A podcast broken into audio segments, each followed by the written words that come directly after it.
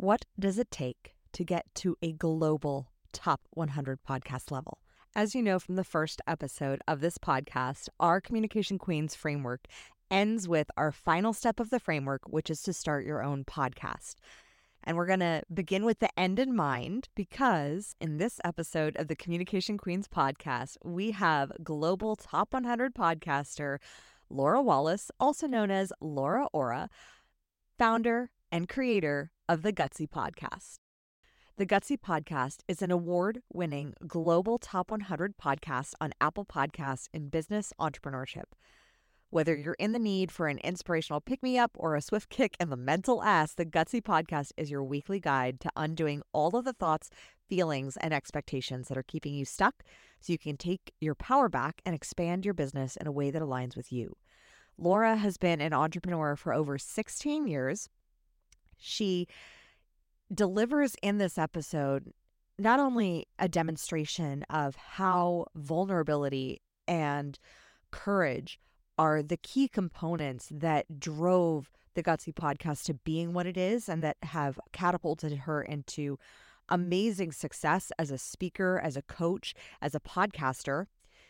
But also in this episode, I want you to really listen for what she says it takes to have a global top 100 podcast and the systems and discipline and consistency habits that she has that allowed her to get to and now sustain the incredible success of the Gutsy podcast. Laura has been featured on Wealth Insider, Entrepreneur, Podcast Magazine, Yahoo Finance, Yahoo News, and the Gutsy podcast has been a featured business podcast on Amazon Music. With over 90,000 downloads in 125 countries, Laura Aura has interviewed hundreds of entrepreneurs. Some favorites include Marcus Lemonis from CNBC's The Profit, Tori Dunlap from her first 100K, and editor in chief of Entrepreneur Magazine, Jason Feifer. Laura is here to help you get out of your own way so you can do the shit that you actually want to do. She brings courage and hilarious, vulnerable, transparent stories to this episode. So tune in and listen to the end because she drops some bombs all the way through. So let's dive in and get gutsy with this communication queen, Laura Aura.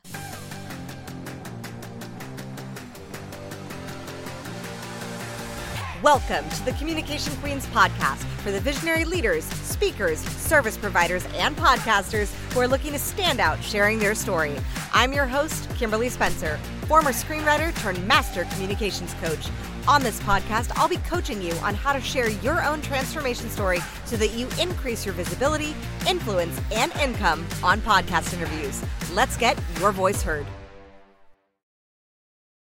I am so excited, Laura, to have you on the show because you have made it to a global top 100 podcast. Can you tell me about the growth of what you created? Did you, in, was that intentional? Did you want to get to that uh, point of having a global top 100 podcast?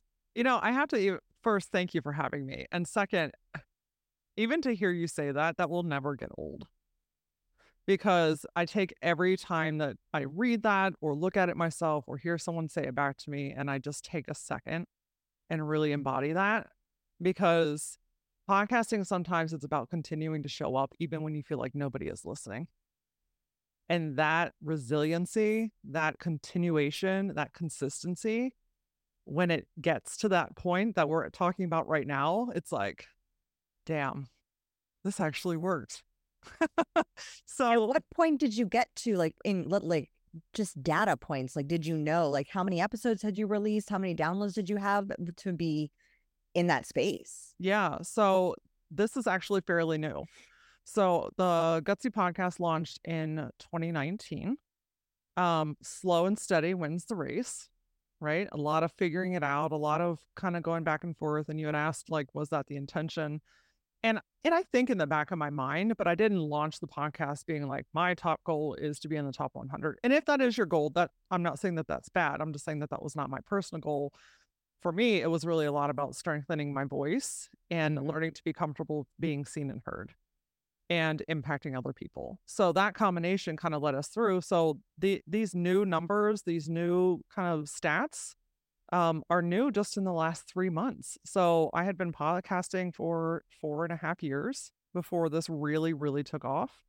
Um, we were about 300 ish episodes in before it really took off. Um, and and and again, that's kind of the point of continuation and trusting in it and knowing that the numbers are not always the most important thing. But I'm also not going to discount that when the numbers are there, that that's pretty fucking awesome too. Now, when you launched it to have the voice, like, was there a business strategy involved with why, or was it just more of a personal passion project? And then the strategy kind of, it kind of followed and braided in with your business? Yeah. So I'll tell you kind of how the podcast was born. So my my my bread and butter, my background is in branding. I've owned a brand owned a branding agency for the last 16 years. But working through branding, I was working with entrepreneurs. And I myself as an entrepreneur were having like thoughts and feelings like my mind was going 100 miles an hour. One day I'm on top of the world. The next literal second, I feel like everything sucks. And I'm like, this is really, this is a really bizarre type of like, I, there's must be something wrong with me, right? Like I'm losing my mind. And then I started having conversations with the people that I was working with to find out they were also having those same thoughts, feelings, and expectations within themselves. And I'm like, hold on a second. yeah, I can't be the only one. You can't be the only one. There must be more. So at the time, I had, still have, um, a green couch. It's a lime green couch. And I started to interview people on it. So they would come in, it was a whole production, lighting, camera crew, all that kind of good stuff. And we would just have very raw conversations about the behind the scenes of running a business from the personal human mind standpoint. And I tell you what, like that lit me up like a Christmas tree. I'm like, okay, there's something in this that I'm really, really drawn to. But after doing that for a couple of years, you know, the production costs that were were rapidly increasing and there just wasn't a return on it. And I'm like, okay, I don't want to stop this. So how can I get creative? What can I do instead? I'll figure out how to launch a podcast. I have no idea how to do that. So I bought a $25 headset off of Amazon.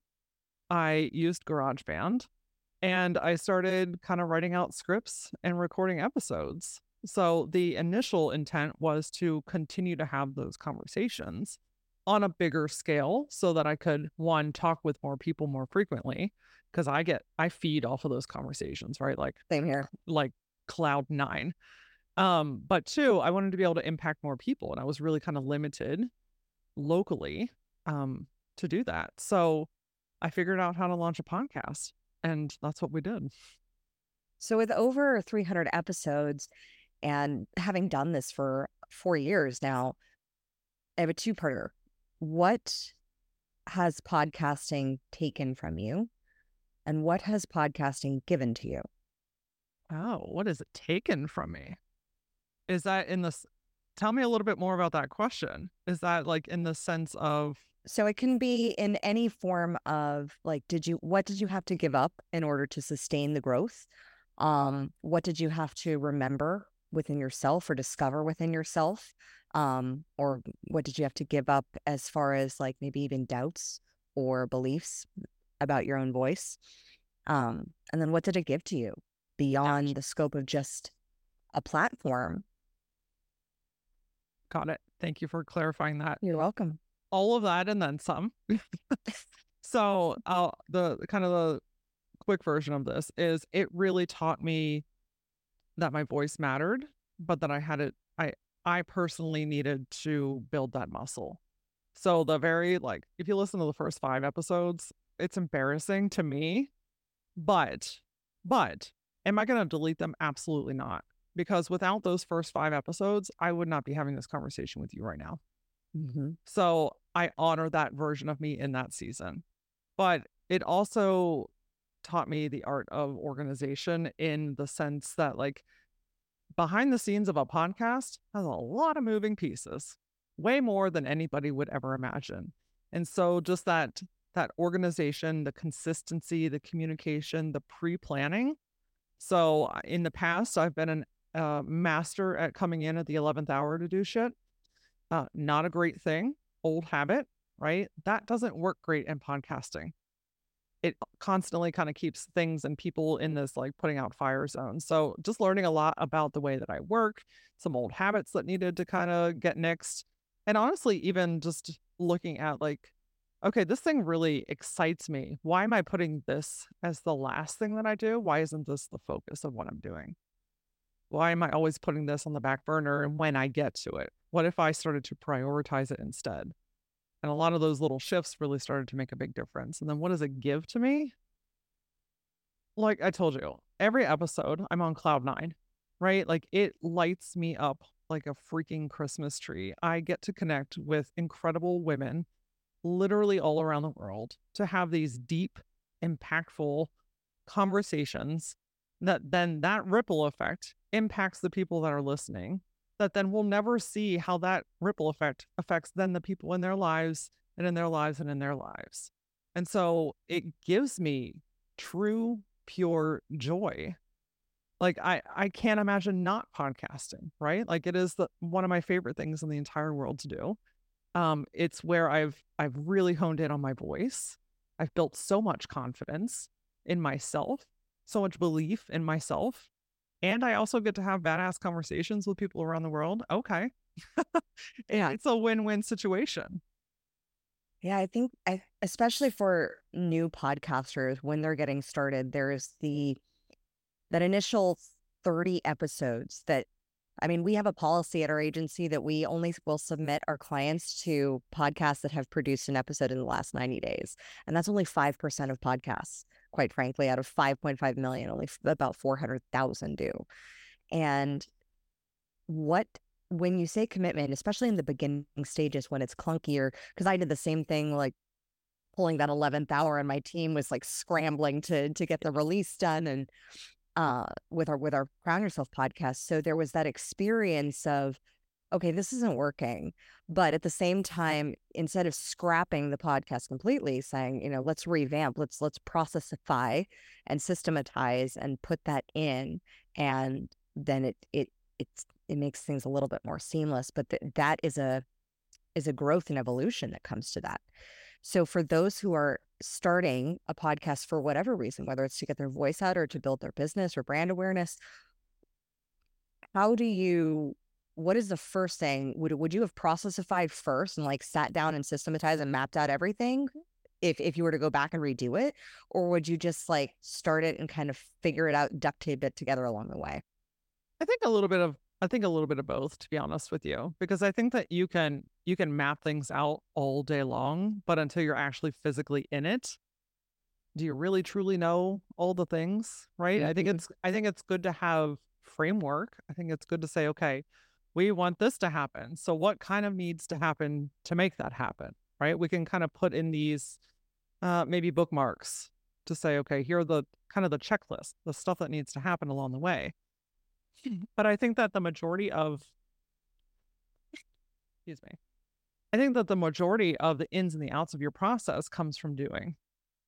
And you start doing it and you realize, oh, actually, this needs to happen before that. But then the trick though is like pausing long enough to document that and then the next round implement that one, right? And so we're just kind of turning the knob each individual time until there is a flow that just seems so seamless that you don't really have to think about it much. But in those early days, it's a lot about being very flexible and saying, okay, here is my general plan.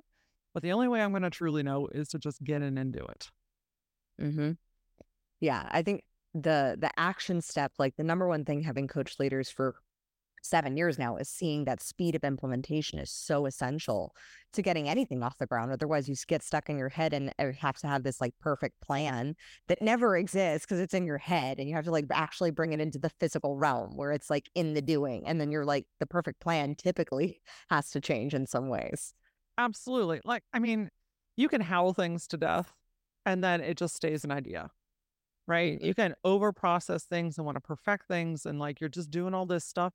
You just got to sometimes just do the thing, right? Just start. What's one thing that I can do today?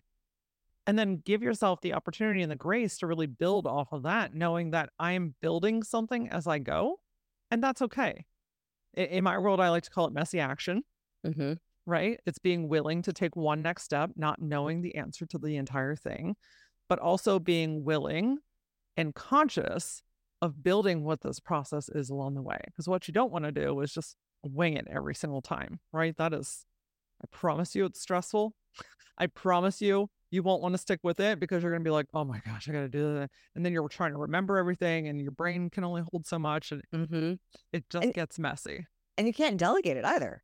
Like you can't if unless you have a process down, there's no way to delegate or offset any of the pieces that are not in your zone of genius. Like Exactly. my jam when I first started Cro- the Crown Yourself podcast was like I I tested it. I was like I want to work through it all myself. But then when I realized editing was just taking an eternity, I was like that's first to go. And that's the number one thing I hear podcasters struggle with editing and sponsorships, the time it takes. I'm like why are you even doing your own editing? Right. Yeah. A lot of people want to hold on to control, right? Mhm. Um, or sometimes it's resources, time, money, energy. Mhm. Um, but you you know, I think a lot of times we start a lot of things and do all the things because that's what we need to do. What we are not collectively as great at is recognizing when it's time to delegate that thing forward. Yeah. And editing, editing is one of those things. I like I can tell you that if it were up to me to do the things that my podcast team does for me, uh, again, not having this conversation because it just wouldn't get done Mhm. right? So I get to focus on building connections and having conversations and exchanging energy. And my team is in their area of awesome by taking all of that stuff and doing all the magic that they do. It's really a win win situation. When you started your podcast, did you have a team or was it just you? I had a team. So at that time, I had an internal, like full staff at my branding agency. And so I had a member on that team that was able to do some of the back end stuff. And um, we had hired an editor outside of the team as well. So pretty early on, we delegated a bunch of stuff. Um, and then honestly, though, when when COVID hit, you know, I had to make some really big, big, big changes in my business. And all of a sudden, I did not have a support team. And so I reabsorbed a lot of the roles and responsibilities of it and did that for a couple of months, I don't know, six months or so. And I was like, what do I need to let go of back end of the podcast? If I really want this thing to grow the way that I know that it can, I have got to get my hands out of the backside of it. So, you know, it's it's always a moving thing too, right? Like it's fluid. And Mhm. it might work for a little while and then something needs to be shifted. Or you might have someone on your team and then that's not the right fit anymore. And you have to shift things. And it's just being open to the to the changes and the again the t- little turn of the knobs to make it work. Yeah, I think that that's something that uh just have like having kids has allowed me to really see just not only in my podcast but in in my business of just okay there's a, a fluidity of that now something else needs to be processified because obviously this is taking too much of my time because I have a little two year old that's like banging on the door for attention and I'm like okay we need to we need to shift and pivot and create some some new and some new processes and systems to support so it's no longer up here in my brain it's it can be out there and other people can be working in that space Absolutely. what does it mean to be gutsy mm, You know, that's my favorite question to ask on my show. yeah I, it is it's one of those things where it is so cool because it is so the answer is so different to everyone, but the feeling is always the same. So to me, gutsy is is this it's a it's big, right?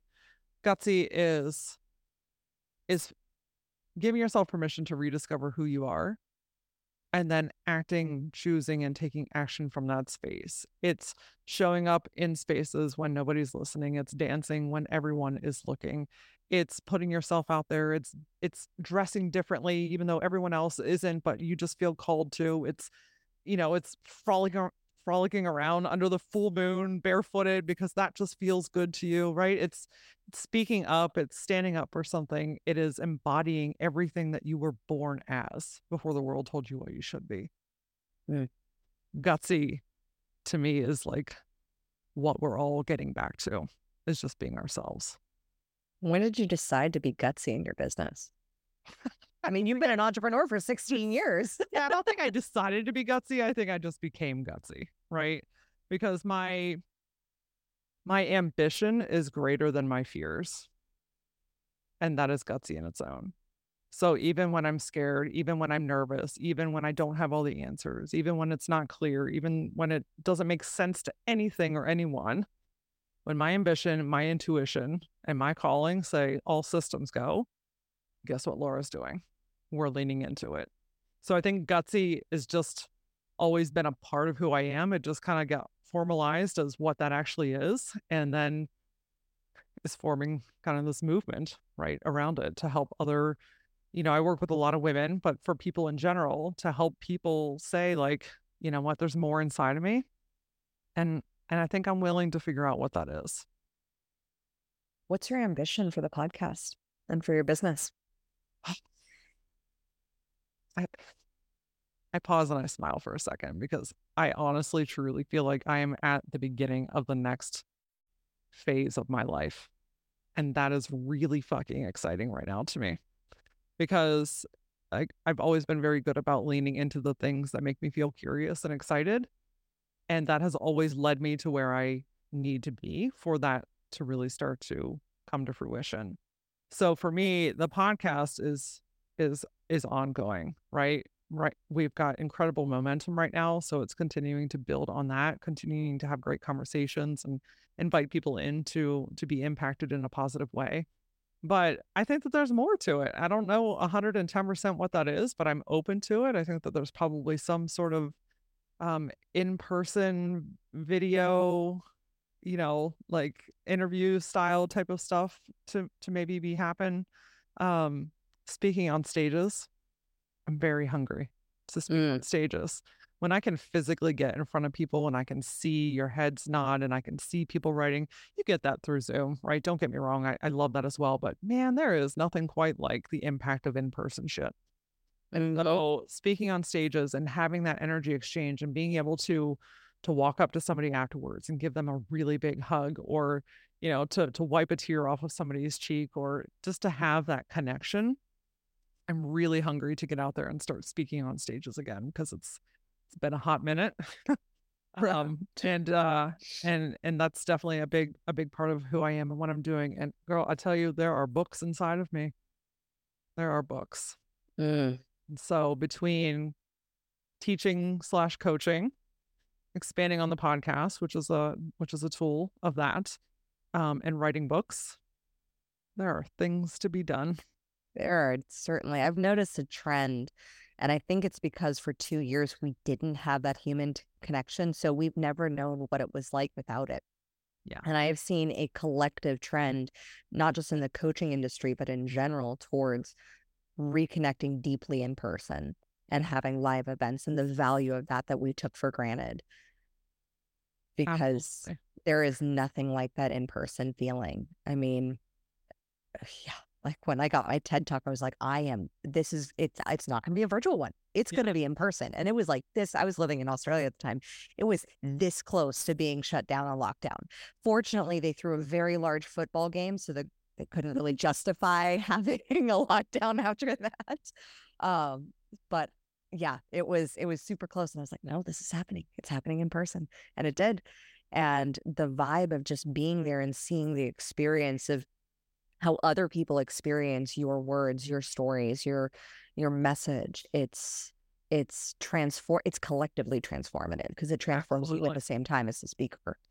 Well, it's it's energy, right? Energy is always in, around, through, above, below. Eh, I mean, we are surrounded by energy all the time, and when we when we come together physically in a space, that vibration naturally raises right? You can feel it. You feed off of other people. You have conversations that you never would have. You met your new best friend, right? Like you you met that connection of the of the thing and the person that you were looking for in the bit, right? Like you just you can't make that shit up. mm-hmm. it, there's just a magic that happens when you're together. And so, you know, just having the space to do that, TED Talk is 100% on my top list, you know, and I think that, you know, I think I'm just always crazy enough to believe that everything is possible. Me too. And I just trust that and go with it. And turns out it's working out pretty well. What's the bi- next big courageous move for you? Like if you were to hone in on what that big gutsy leap is. It's funny you asked that. Uh, because I've been having this conversation lately. And uh, do I want to say this out loud? Why not? I'm the queen of gutsy, right? Um, you know, my branding agency has been uh, an invaluable part of my career and has got me to where I am. And I thought I would do branding until the day that I die. And I think that there's always a part of me that will, right? Um, that's not my focus anymore. And so giving myself permission to fully take my foot off of the gas of that and fully put it on the gas of speaking, teaching, coaching, writing, impacting. It's a lot of letting go and a lot of opening up and receiving. So it's this like comfort zone shift. I don't know what that looks like, and I don't need to know what that looks like, right? I'm not trying to figure out the how right now. But I know that my future, when I think about it, does not include branding Mm, as my focus. Yeah, it's a powerful transition, and I I feel that one deeply. Um, when I transitioned in 2018 to from having my brick and mortar Pilates studio, that was my first business that I'd had for 13 years, and into full time coaching. It was like I knew embodiment practices and body work would certainly still be a part of my coaching, but not not so much Pilates. I did bring it back virtually for a hot second during COVID, though, dur- in one of my programs, just because my, I had so many clients who were like, "We need to work out. Please help us." Please help us. and I was like, "Okay, I guess we can frame this in the way of like nervous system regulation, whatnot." But it was, um, it was a very powerful letting go and realization of that space. So I honor this transition that you're going through, and I'm so honored that you shared it. Thank you. Yeah, you know, I felt some resistance in my body, but through the the mindfulness work that I do and what I teach my clients, I'm like, all right, Laura, let's practice what we preach here. And you know, it's that that's how quickly you can shift something and I can feel the resistance. I know where it was in my body, but my soul was like, "Oh yeah. What if what if we just say that? What if what if we own that a little bit further?" Yeah. And I think that that's what transitions are all about. It's not about flipping the table over mm. overnight, right? We're not pulling the sheet off and like, you know, doing some kind of like magic here. We're just taking one next step and saying, okay, well, what if what if I own this out loud again? You know, I literally just owned this out loud with my husband earlier this week. So it's not been even that long. It's still very fresh, but it feels very right in my body. So I'm like, what if I just, what if I play with this feeling a little bit? Because I don't have to do anything, right? Yeah. But I can lean into what is possible and what excites me. And I and I so respect that because there's always the choice to also lean into that fear and scarcity of like, oh, now there's this void of like this this unknown, but also this void of income with with any sort of leaving any business behind. Yeah. And that law, the universal law that the universe hates a void. So it's going to fill it. It's going to fill it, period. But you just got to trust that the, the tide is going to come back in. Yes. And it always does. Yes. If we stop trying to control things and we True. get out of and we get out of our own way. Because it's always trying to come into your life. But we have these like shields on and we're like, "Oh, no, oh, no, right? Like we're like fighting, we're fighting it. Meanwhile, the universe is like, could you just put the damn thing down for a second? Because I'm trying to help you. what is the biggest shield that you've had to drop? Ah. My friend. I like your questions, by the way. Thank you. Absolutely. The biggest shield that I have had to drop. Hmm. My deeply rooted belief in fear in abandonment. And that if I am not people pleasing and expending myself, that people will leave me. I have had to drop that shield time and time and time again until I got to the point where I realized that the true abandonment that I was fearing was not necessarily in others. It was through others, but not in others, but it was in myself. That I must first not abandon myself so that I can continue moving forward. And when I started to really like hone in on trusting and believing and supporting and nurturing myself and realizing that I'm never actually alone, then my fear of other people leaving turned into that might suck for a second, but it doesn't mean anything about me because people mm-hmm. are meant to come in and out of our lives our entire life. So the way that that has showed up in and out of my business has been that's a whole conversation in its own. But I'm finally to the point where I, you know, COVID forced me to be alone a lot, which is funny because that was the thing that I was fighting against the most. And it forced me to be alone. I have my husband and my son, which I'm very thankful for, but just in a bigger capacity. And it was, you know, kind of through that process where I realized like I'm actually pretty okay and safe alone. That I don't, my validation isn't in the hands of other people. It's actually in myself. Hmm.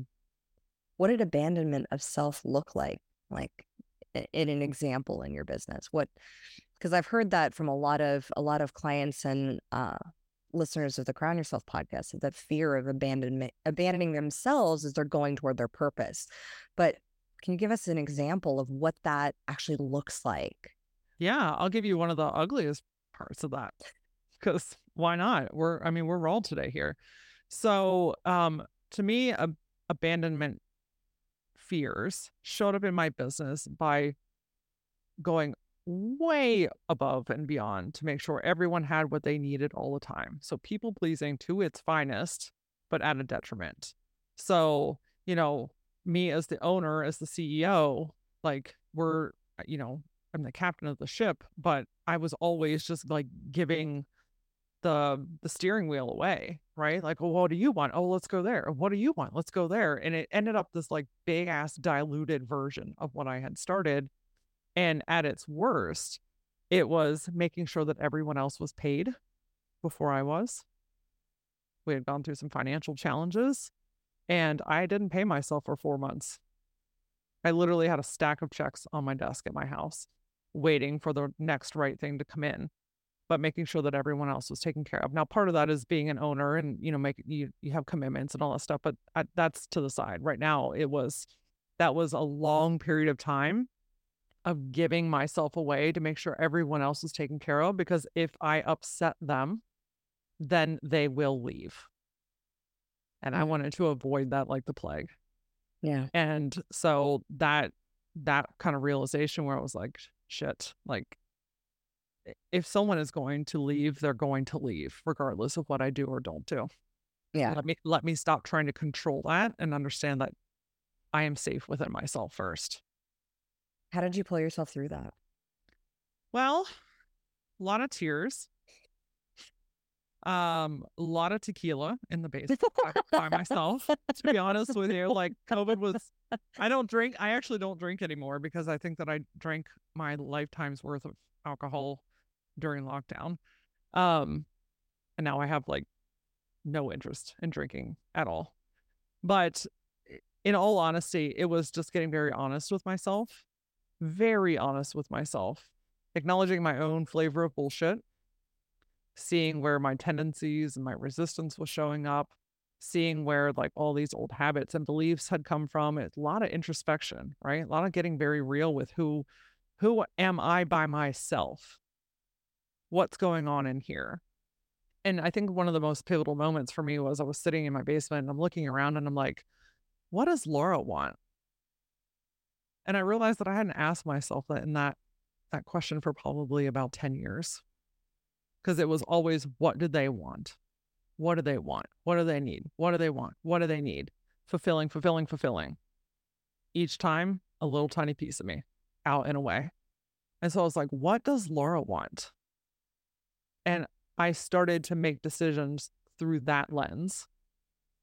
And that meant some things left. That means some things grew that meant some things got rearranged, but ultimately it all needed to go through what does Laura want?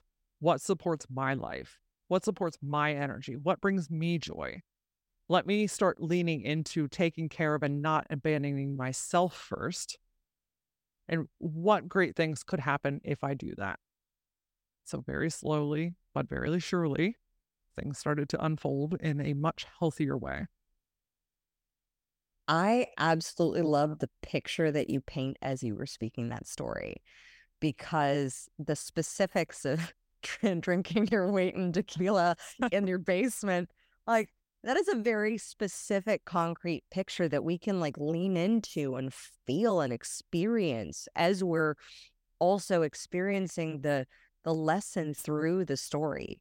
And I love leveraging the power of story and like that just the resonance that you had in in communicating it so authentically and truthfully while also maintaining your credibility as an entrepreneur and you know showing that those those failures and those scars of what you've went through and then how you've ha- created that transformation just brilliant storytelling technique really Thank really exciting really exciting Thank you. um looking at how like are you always this vulnerable or does it always depend on because i know you think vulnerability is your power and that's like one of your super core beliefs when you go on other people's podcasts and you're or you're speaking on stage do you share with that level of vulnerability or is it really audience dependent or podcaster dependent It's always on.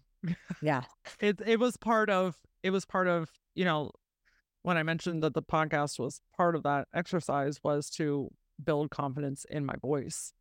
And and part of that is my storytelling, is my natural just like quirkiness, you know, like I'm a goofball and I cuss and I do stupid things uh, in TikTok videos. I'm not a dancer, but you know, but I'm just like, you know, being vulnerable just kind of became like I found so much peace in it, even though it's scary. The peace honestly came from the people across from me, whether that's in, on screen, typing, in person, whatever, leaning in and being like, oh my God, me too. And I'm like, ooh, I like how that feels. Not that I am glad that you feel or experience what I'm saying, but I'm glad that there is a togetherness in this, that there's a Mm. community. And it goes back to the basis of why I started interviewing people in the first place is that we're all having similar thoughts, feelings, experiences, but we're not talking about it. Why are we not talking about it? Because we don't feel safe. So if I can be a safe place for people to start letting down some of their walls to say like, "Hey, I'm I'm kind of feeling like that too." Thanks for being the one that says that cuz now I know that I'm not losing my shit. Now I feel a little bit more confident in myself today because I know that there's someone that maybe I look up to or follow or watch these crazy videos that I can relate to. And even if we're not side by side friends, I know that there's somebody else out there too. So vulnerability absolutely 110% has become my super superpower because it's it's the impact that it makes. And I've just I don't know why I feel called to be so open, but it's just part of my journey and I've stopped fighting it and just started accepting it. when do you think or do you ever think that uh-huh. vulnerability turns into oversharing or what are your boundaries around what stories you choose to share and will not share Yeah, you know, I think that understanding what your personal boundaries are are really important. Mm-hmm. I remind myself that everyone doesn't need to know every story of my life. But sometimes there are ones that are really impactful that can benefit and help other people. But one of the things that I'm very adamant about is not sharing while I'm in it mm-hmm. because often emotions are involved, right? So one of the stories that I'm very open about is um, in those early stages when the housing market crashed, we were in the beginning of the business and all this stuff. We just got to the point we filed bankruptcy. And so that was a really big moment to share that during that. I I would have been all over the place, right? Like I didn't have the wisdom and the groundedness yet. I didn't share about that for probably I don't know, 6 or 7 years maybe. But it was when I did my own healing. I understand what is my intent of sharing this story. I think is another another piece that I'm really adamant about is like what is the intent of this? Is it just to like blast it out because I want people to feel sorry for me? No, we're not doing that shit today. Right? But is there a learning experience? Have I gained some wisdom and some knowledge that I can share with somebody else? And do I feel comfortable and confident to share this? Okay, all systems go. Let's do this. And those are usually the stories and the in the moments where people are like, "Oh my gosh, I needed this today." Right? I so needed this. So, just because if you choose to be vulnerable, that doesn't automatically give everybody access to every story of your life. there are some stories that maybe I'll tell in 10 years and maybe I won't. And that's okay because I don't owe that to anybody. Mm-hmm. But the ones that I choose and feel aligned with that I can impact and help educate and, and inspire you through, yeah, I'm I'm game. Yeah, I love I love your your boundary on that because um as we tell our clients like if it's unhealed trauma, like that's for a therapist's office. That yes. like go to a professional, work do the healing yourself, like work on you to process it through. But when you're on that other side of a healing, when when the healing has come to the place of learning, yes. and where that learning then when it transmutes and alchemizes into a teaching, then I, then that's when it's ready. But that's there is a process to that evolution. Like I have some clients that go on and talk about like serious childhood sexual trauma, but it's because they're on the other side of it. Yes. It's they're not like currently processing those experiences. And if you are, like that's that's that's not for public consumption because otherwise energetically you're blasting out your trauma in a way that's actually unhealed, which is opening up people's unhealed scars and it just is not good karma. Like to get super woo, but it's just not good karma for anyone. I couldn't agree more with you. So when you think mm. of how you share your story and the way were you ever at a place where you weren't vulnerable or did you just always have this ability to just open up and be that space? I think that I've always been vulnerable but I've not always been comfortable being vulnerable. So I'm an empathetic person to my core, inside out, upside down. Any way you look at it, I am I feel everything, which is both a blessing and a giant pain in the ass. So I I feel and I absorb a lot of things and I've I've learned to understand and accept myself as an energetic being and what that means for me. And so I think the the the vulnerability piece is like a muscle that strengthened. And I also didn't. Eh, it's interesting because I think a lot of our calling, we're not always so clear on exactly what those pieces are that we kind of find them and discover them along the journey, right? It's like we're walking through the woods and we're going through these experiences and we're like, oh, that's the thing that I need. Let me pick that up and bring that mm-hmm. along with me.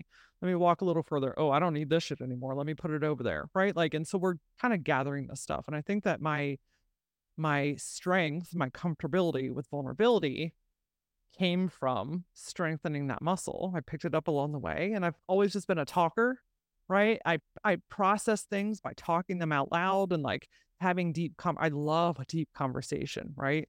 Like if you want to talk about like the meaning of life or you know, like why the hair on your arm stands up, like I want to talk to you, right? Like, small talk. Yeah, small talk makes me want to put my head through a wall. like, I, I don't, I just cannot. And it's not wrong or bad. I just cannot. Right.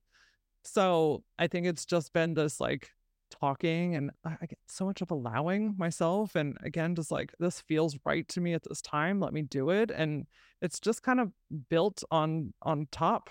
And I always tell people too, like, especially when they come a little bit closer into my world, I don't expect you to have the same vulnerability level as I do. I don't yeah. ask that of anybody. I always preface share what you feel called to if you feel called to. Period. There is no expectation for you to then do what I'm doing. I'm just holding the space and creating the container so we all know that we're with like minded people, right? And so I make jokes about stupid stuff that I do and like I talk about the crappy things that have happened and I'm like I'm not making fun of or making light of anything but I'm far enough farther uh, far enough along now at this point where there's knowledge to share and I can I can be fun with these things because it's just the way that I express things and that's okay. It doesn't need explained, it doesn't need changed, it doesn't need anything other than it feels right to me and it impacts people in a great way. So it's kind of a win-win situation. Hmm. I am just I I love how you share it. like I just I love your vulnerability and and I'm I mean Dr. Brene Brown constantly talks about the correlation between vulnerability and gutsiness or courage and that correlation. And I think, you know, in seeing that vulnerability so often sometimes we can judge somebody else's perception like oh they're so open about that and it's um especially if we haven't done the inner healing work sometimes that is triggering to be able to see and experience that to where it's like oh i should i be sharing about all these things? Giving them the permission that you don't have to you can be as vulnerable as as your comfort zone is. Yeah there's benefit to to let stretching that zone though. Yes. There is a massive benefit because i i'm of the belief system and and i have a feeling that you are similar that our stories have this massive capability to transform and transmute and alchemize other people's challenges so that they go through it faster. Yes if we just have the courage to share, because courage is that vibration that literally tips the scales into all of the other wonderful vibrations of emotion, of of love and peace and joy and enlightenment and all that. Yeah. And you know, vulnerability can be expressed in different levels too, right? Yeah. Like I'm not saying that you need to get on TikTok and tell the world. Maybe your impact is in your close circle. Mm. Maybe it's within your friend group. Maybe it's within your family group maybe it's within an organization that you're really really passionate about in your in your uh, community. You know like vulnerability does not have to be anything other than what feels right to you. But to your point stretching it and saying like okay i'm going to put myself out there a little bit. I'm going to i'm going to be that light for someone else. Like someone left a comment on my facebook page this morning that i just cannot unshake and i don't ever want to and she said, Keep shining your light. I'm using it while I'm in the dark. Like literally, my every hair on my body just stood up. Oh, that just punched me in the gut. Oh, that's amazing. That's phenomenal. I right? Like it is, it's moving. Like I it is moving beyond words. I know you can feel that right now just as much as I can. Like it is, I'm like, thank you, universe, for a little like nudge of keep going today because that's the power of the vulnerability of being vulnerability sometimes is not even the spoken word but it's just being who you are right? That's there's vulnerability in that in its own. So the impact impact doesn't equate to numbers. Impact is impact period. Mm-hmm. so you being you you being vulnerable you being gutsy might just be the light in someone else's darkness today. And that is priceless there's a depth to impact. So often, impact comes with measurables of followers, of downloads, and uh, especially in in the podcasting world, and same with you know business world. With it comes with the dollar signs, but what is the depth of that impact? Like when, like I just remember when I have this one guy who I know that I deeply impacted him to four years ago when he, when I met him, he said, What you said to me that day, I was planning my suicide for that day. And you helped me through. Like, that's a depth of impact that goes beyond having hundreds of thousands of followers or, or like that is that that is saving a life and there is so much power to and that came from a vulnerable story of sharing about some childhood sexual abuse that I experienced. And that that came from honesty though and truth. And there's so much truth to that. And I think it I, I love also what you said about the fact that it's not just about sharing the dark, it's also sharing like fully yourself and the weirdness. And you've mentioned a few times that you've got some weird quirks. Yeah. So I'd love to like, which are the weird quirks that you actually had to own that you ha- hadn't owned publicly before? Um, being hundred percent comfortable being on camera without any makeup or bra on. Now I'm not out here like shaking my titties, right? But I, most most of my if you scroll through my reels or my TikToks, you'll often see me sitting at my little like makeup thing mirror setup, do jiggy. I get so many downloads when I'm getting ready in the morning that I stopped fighting it because I found like, oh, if I just, okay, I'll get to that later. I'll get to that later. That magic, that spark, like sometimes it just goes as quickly as it came. And sometimes I write it down and I make a list and then I do my stuff. But I'm just like, prop it up in the mirror, hit record. I'm not wearing any makeup. I've got on my my like my pajamas, my hair's in some whack ass bun. Like, I just don't care. And I I made a video once that I think that people really enjoyed, and it was like the value of your content is greater than the color of your eyeshadow. Ooh. Stop feeling like you have to have yourself put together to make an impact. Because I think that you care more about what I'm saying and how I make you feel versus what label is in my shirt or, you know, if I've got my eyebrows on right or not. Mm-hmm. So it's just simple stuff like that. So, and then like I just make like stupid faces and then owning quirky parts about my body. Like I'm just super, like I'm so fair complex. Like my complexion, I made a video. I was like, I am like three shades darker than the color clear. And I'm okay with that, right? Like, this is the body and the skin that I was given. And how cool is that? Like, why am I going to be mean to that? Like, this is literally what I was given. It was a gift. Or I have this, um, if you can see on, if you're watching on video, Mhm. I have this um, birthmark. It wraps the whole way up and around my arm and my shoulder. When I was a little girl, I hated this. I was like, when I grow up and I have money, I'm getting this removed. I would be, I would be devastated if I had gotten this removed because I'm slightly convinced that this thing is where I actually get my superpowers from. So, Oh yeah. but like now I'm like, you know what I would really love to do? Bedazzle it and do a photo shoot. Like, why not? Right. So, Nice. you know, it's just stuff like that. It's just, it's just who I am. You know, it's this reconnection with my inner child. I've done a lot of lot of work with my inner child. A lot Was of that birthmark accepted by Oh, your absolutely. family? oh yeah, yeah, They embrace that? yeah. Except everyone always thought like I had poison ivy and I was going to give it to them, but Gotcha.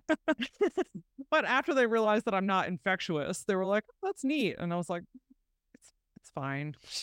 Um, but you know, it's it's just like learning about these parts of yourself, and that's who I was when I was a little girl.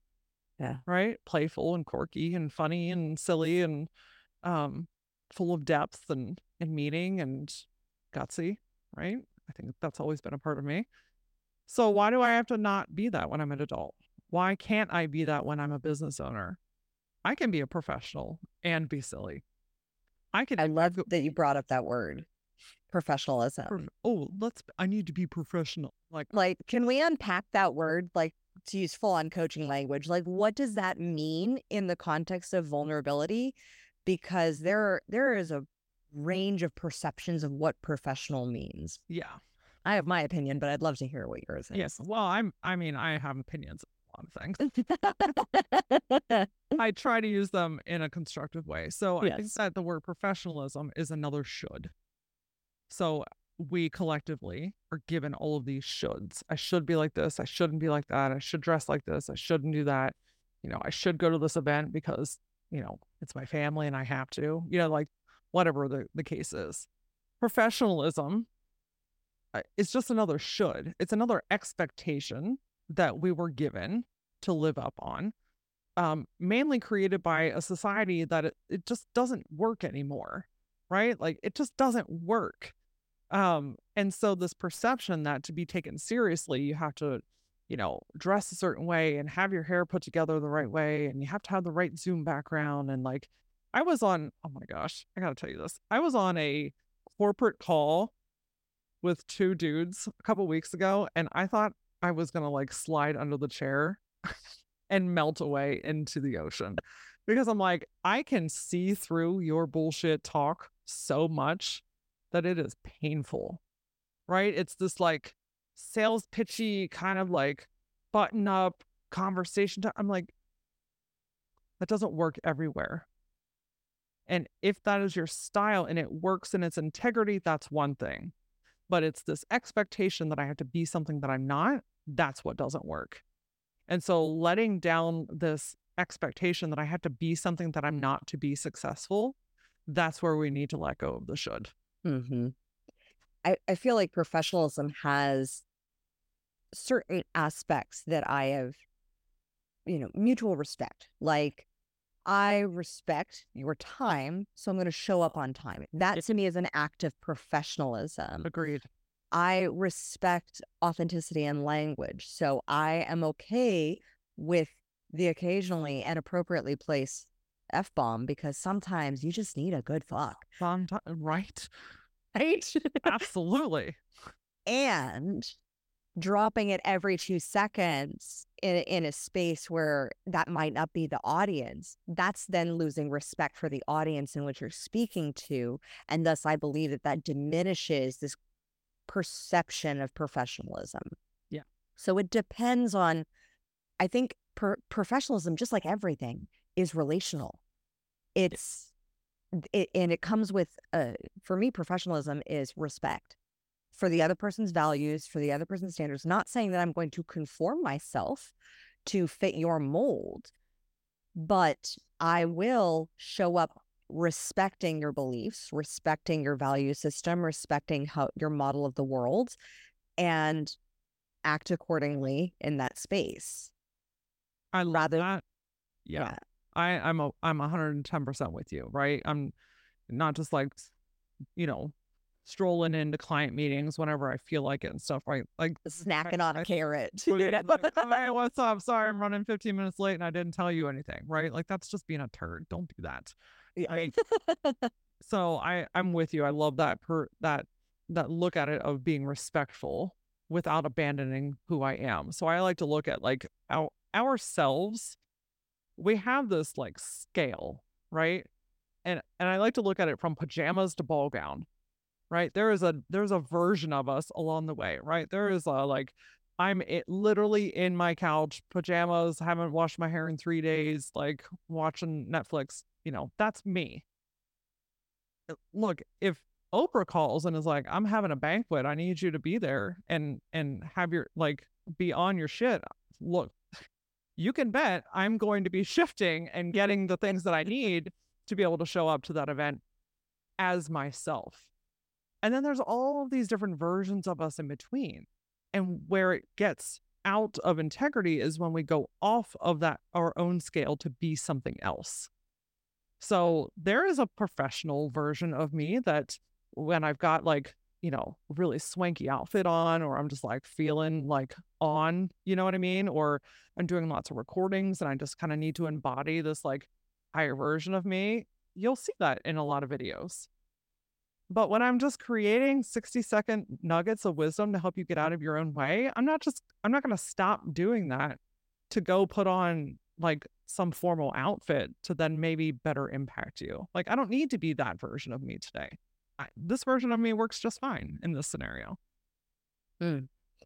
I love the spectrum because that that whole being able to see that the spectrum of possibility.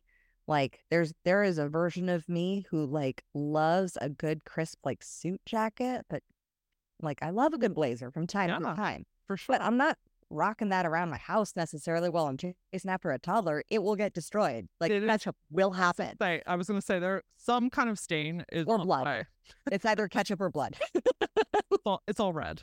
it's all red. It's just it's gonna it's gonna happen. Yeah. So being able to accept and have that that spectrum and have it be reflective of who you are in in this in the space of what you're creating. Oh, Laura, I could just keep talking to you. I, like, I, I told you I love a good deep conversation. Like this is what I live for. I here, like- the more the more I do it, the more I come alive, the more animated I get because I get warmed up and now I'm ready to take on the world. so how often to grow your podcast did you like sh- totally shifting gears into like business podcast strategy? Got it. When you think of how you grew it did you do a lot of guesting to grow it did you did you market it was it mainly social media that was growing it what was the the the the way that you really grew it So I know that every single person that's listening has heard this word 8,000 times. So maybe it'll hit you a little bit different today. Consistency is the very first piece. And you're like, okay, what else you got? I'll, I'll get there, but listen to me first, please. Without being consistent, you're not training and sharing with your audience that they can rely on listening to your content all the time. They don't get familiar with it enough. You see it every day, right? So you know it, but the people listening aren't as invested yet as you are. And so without the consistency, you're not showing people what to expect. And that creates inconsistent downloads. That creates like windfalls, you know, it just it doesn't make sense. So you have that's the consistency is like the foundation of everything. I'll tell you that the thing that changed the numbers and everything the most was when I started to guest podcast on other people's. So, a little bit of a thing that I unintentionally did that I didn't realize, but I'll share with you in case this is where anyone is at right now. I kind of unintentionally hid behind my own podcast and my own guests. I I really put everything and everyone in the forefront, which was the intent, and that's great. But I was not putting myself out there either, meaning I wasn't talking about my offers on my show. I wasn't talking about how to further connect with me. I was really amplifying the guest, but like kind of staying in the shadows a little bit. And I was like, oh, hold on a second. This is also my show. um, how can I better support people to stay in my world beyond this episode? So, guest podcasting allowed me to get on the other side of the mic, kind of like what we're doing right now. And I found that I love that just as much as I love hosting right? Like, and in some ways, it's kind of even a little extra awesome because nothing, I don't have to do anything after this, right? Like, other than after you send me the wonderful links and I get to share it with my audience. But when I joined two Facebook Facebook groups for podcasters, Not normally a Facebook group kind of gal. It's not ever really been my thing, but I was like, okay, I need to try something. So I'll just see what's out there. And if I feel icky about it, then I'll leave the group. Okay. Like that, it can really be that simple what I found was there literally every single day, people were like, Hey, I'm looking for a guest for this type of thing. Anybody out there? Yes, me. Booked. Hey, I'm looking for a podcast for this. Anybody out there? Yes, me. Booked. Uh, in the last three months, I think I've booked like 40 episodes. Literally one of the easiest things I've ever done. And that, the leverage of using my voice and knowledge now on other people's shows, now that that impact is growing in like these little pods in all different areas. Like I literally see like um like a lily pad in the water and the ripple that kind of comes off of it. Like there's a bunch of lily pads now. Whereas before it was just my lily pad. So now there's impact is kind of vibrating in a lot of different ways and they trickle out all the time. They didn't all air at once. So like I'll periodically look at the numbers and I'm like, whoa, where did that spike come from? a podcast episode aired on someone else's podcast. Isn't mm-hmm. that interesting? So that is really the one of the biggest shifts that happened. And then the secondary shift that happened. So every week I have two episodes that air. Tuesdays with a guest. Thursday is a shorter episode called a power back episode. Again, I was unintentionally hiding behind my guest by doing the power back episode as an extension of the guest episode. Well, I found the guest episode, that's their area of awesome.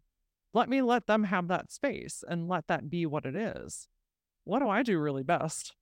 Is I help people get out of their own way. I get in their brains, we shift some things around, and we see a difference. So, what if I just started using my own power back episodes as ways to do more of that? That combination with guest episoding opened the floodgates. Gold. Gold we um our agency has a has a slogan, a theme. We say brand awareness is BS without sales.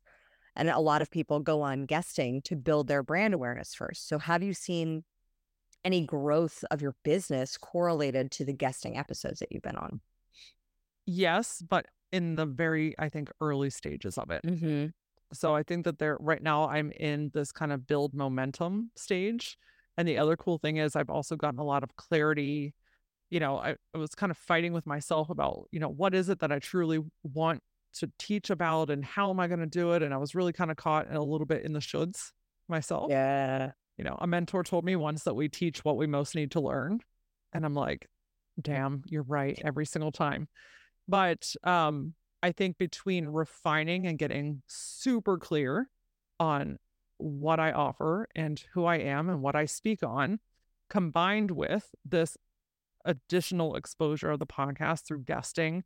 Um, it was recently featured on Amazon Music as a top business podcast to listen to. Like, what? Um, Wealth Insider published an article about me in the podcast, and I'm like, what? Right? Like, I to me, it's just like I. That's why I said at the beginning. I feel like I'm at the beginning of the next stage of this journey because it it all feels so good and so right that um, I think that the numbers are very soon to follow. So, y'all, communication queens, let's give her a big old spike after this episode by heading over and subscribing to the Gutsy podcast. Laura, aside from the podcast, where can we find you? Yeah. So lauraura.com is the hub for all things me. It's L A U R A A U R A dot com. Um, and if you want to see some of my ridiculousness, I am on TikTok the most, but Facebook has very quickly become my my primary um, platform. Um, and I'm at that Laura Aura on all the socials. Laura, you are just absolutely phenomenal. I am so excited, and it this interview I know is going to impact exactly the people who needed to hear this to open up to a new level of vulnerability. And hopefully, if you've been thinking of starting your own podcast or starting guesting, if you have your own podcast, this may have given you the little bit of courage, of the nudge to go with your gut and trust that intuition and trust that you'll figure it out. And if you need support with that, you know where to find us at communicationqueens.com. With that, as always, stand out and be heard. Thank you so much for listening. If you love this episode, subscribe, leave us a review, and share it with your friends. For more tips on guest podcasting, storytelling, and communication strategies, follow us on social media at Communication Queens Agency and visit us at communicationqueens.com. I look forward to seeing you in the next episode. And in the meantime, remember your story has the power to save one life. Let your story and your voice be heard.